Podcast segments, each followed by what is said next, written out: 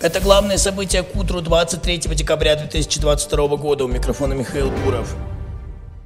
Дмитрия Рогозина перевезут в Москву, где проведут консилиум о дальнейшей медпомощи. Врачи в Донецке и Ростове-на-Дону не решили сделать операцию из-за ее сложности. Патриарх Кирилл предложил закрепить в законе отсрочку от мобилизации для священнослужителей. Он напомнил, что по канонам Русской Православной Церкви священникам запрещено находиться на военной службе. В Минпросвещения утвердили программу начальной военной подготовки и блок истории спецоперации для школьников.